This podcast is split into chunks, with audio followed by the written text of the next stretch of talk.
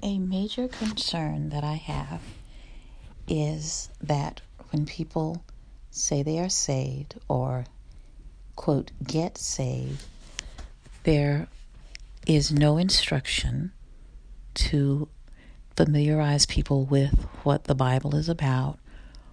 what salvation means, and the role that Jesus and the Holy Spirit should play in that salvation what I've experienced with many churches that I've visited or been in is that there's a call for people to come forth and give their lives to Christ, and then that is all that happens.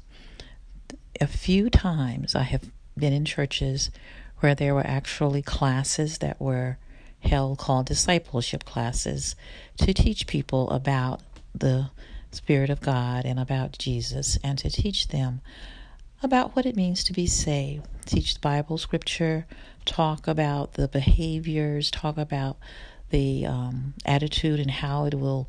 uh, feel and seem sometimes. Just general, very basic instruction about what it means to be saved. Just as if you were learning a new craft, a new skill, or learning to drive, you would study the manual and you would learn what to do when you actually get into a car or get onto a motorcycle.